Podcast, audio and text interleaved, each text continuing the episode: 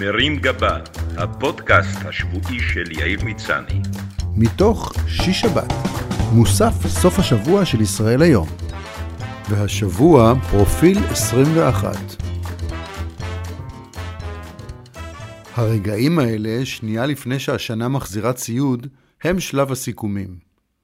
היו לנו כמובן מנצחים ומפסידים ואנשי שנה ברמה הלאומית והבינלאומית, אבל ברשותכם נתחיל בכמה סיכומים פרטיים. חלק גדול מהשנה עבר עליי בפקקים, וזה לא התחום היחיד שבו לא התקדמתי הרבה. למרות שאני נוחר בלילה, אני עדיין נשוי לאותה אישה, ולמרות שלא זכיתי במאסטר שף, אני עדיין אבא שמכין שניצלים לאותן בנות. בון אפטי. הן דווקא התקדמו בחיים.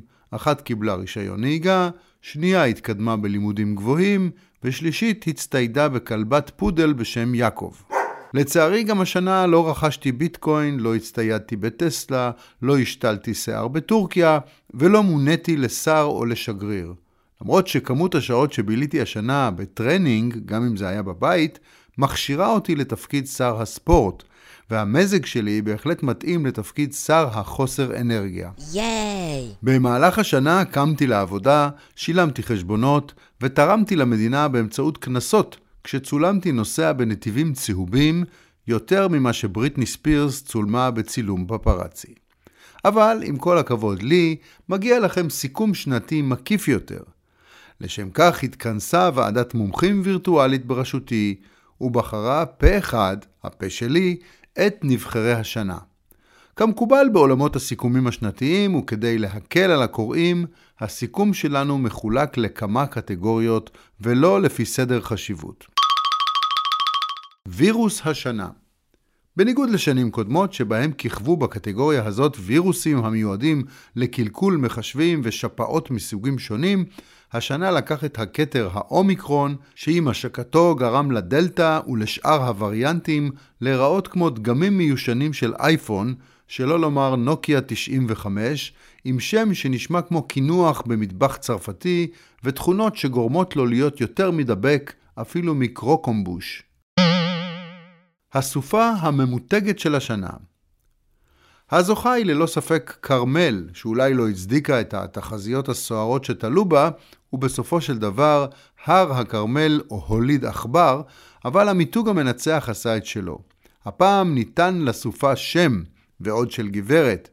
בדומה למה שנהוג כבר שנים בארצות הברית, אולי כדי שנרגיש שמה שיש פה זה לא סתם עוד סופה מקומית, אלא שגם אצלנו בפתח תקווה פתחו סניף של רשת הוריקנים עולמית. הישג השנה שייך כמובן לעיריית תל אביב, שהצליחה להפוך לעיר היקרה בעולם, וכנראה גם לעיר הרועשת ביותר בעולם. מדובר בהישג מרשים בהחלט עבור עיר שאין בה חנייה, שיש בה יותר פקקים מאשר במפעל של קוקה קולה, שהמדרכות שלה מאותרות בקקי של כלבים, ושגשמים בכמות שהאירופאים מחשיבים לקיץ, הורסים את התשתיות שלה והופכים אותה לשילוב של ונציה וקלקוטה. פרידת השנה יש מי שיטען שפרידת השנה היא זו של הזוג הנוצץ נועה קירל ומרגי, או של יהודה לוי ושלומית מלכה, אבל מי שלקחה את הכתר היא הפרידה סוחטת הדמעות של משפחת נתניהו מהמאבטחים שלה, לא כולל ביבי שימשיך ליהנות מהבטחה. מדובר בסיומו של קשר ארוך שנים, שבוודאי יותיר את חותמו בשני הצדדים. צפצוף השנה כאן התחרו ציוצים של ציפורי שיר וצופרים של מכוניות חשמליות, אבל מי שלקחה את הכתר היא רעיית ראש הממשלה גילת בנט, שלמרות חגיגות האומיקרון מסביב וההמלצות של בעלה לאזרחים, צפצפה על כולם ונסעה עם הילדים לחופשה בחו"ל. לא ברור כמה בדיוק עלה הבילוי, אבל לפי הערכות חופשה כזו עשויה לעלות בין שניים לשלושה מנדטים. גילת הייתה מועמדת לזכייה גם בקטגוריית בת הזוג המצטיינת של פוליטיקאי, אלא שבכבוד הזה זכה דווקא ליאור שליין. הרכב השנה הפרס הזה שייך לממשלה חסרת התקדים שמצליחה לשלב בין איילת שקד למנסור עבאס. בנט אחראי להישג חסר התקדים כשהצליח לזנק לראשות המצעד והממשלה הישר מהפינה לשיפוטכם ועם שישה מנדטים. חופשת השנה הזוכים כאן הם בני הזוג אוקנין שנעצרו בטורקיה במהלך חופשה בטענה שהם מרגלים ושוחררו בעזרת התערבות של ראש הממשלה ושר החוץ. מה שהבהיר שלראש הממשלה יותר קל להחזיר לארץ אנשים שיושבים בכלא הטורקי מאשר את בני המשפחה שלו. עבור בני הזוג אוקנין היה מדובר באירוע לא נעים וצריך לתת להם זמן להתגבר על הטראומה.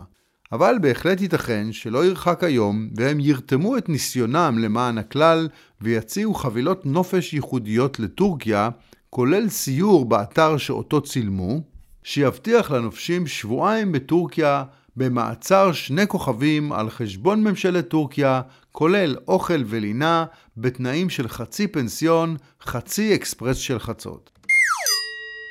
זמר או זמרת השנה בתואר הזה, שבעבר הלך לאנשים כמו ירדנה ארזי, עופרה חזה ואריק איינשטיין, זכו השנה הספגטי, השיבולת, התות, התרנגול, השנאוצר והגורילה. חפירת השנה חפירת השנה אינה קשורה לארכיאולוגיה וגם לא לבן משפחה מהזן החופר. היא התרחשה דווקא במקום שמור למדי ששמו כלא גלבוע ועל ידי שישה מחבלים שהצליחו לחפור ללא הפרעה למרות שהביוב נסתם. השישה נלכדו והוחזרו לכלא, אבל לאור היכולות שהפגינו, כדאי לשקול לתת להם לחפור גם את המטרו של תל אביב.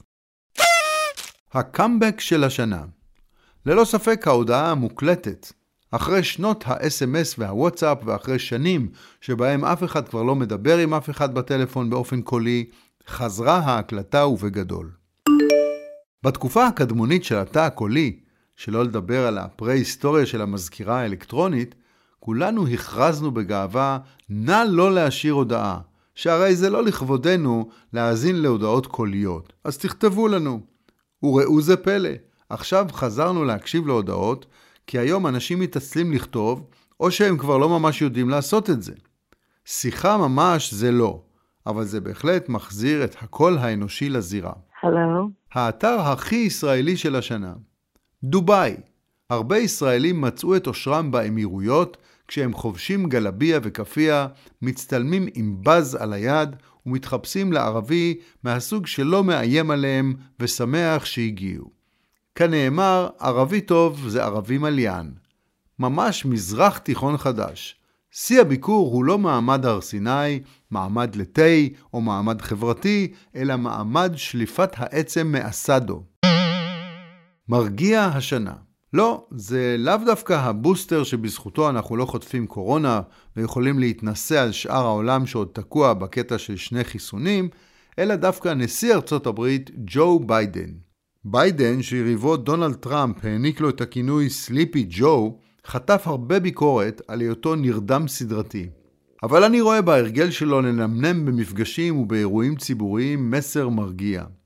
הידיעה שגם בתקופה מרובת משברים ולחצים, מנהיג העולם החופשי מצליח לשים את כל המתחים בצד לטובת חרופ בריא, מבהירה לכולנו שאולי המצב לא כזה נורא ושיש על מי לסמוך. השינה היא בעצם הדרך שלו להעביר לרוסים, לסינים ולקים ג'ונג און מסר שאומר, חברים, אתם לא מדירים שינה מעיניי, אני ישן מצוין בלילה, ואם צריך, גם ביום. שינה ערבה. מרים גבה, הפודקאסט השבועי של יאיר מצני. מתוך שיש שבת, מוסף סוף השבוע של ישראל היום.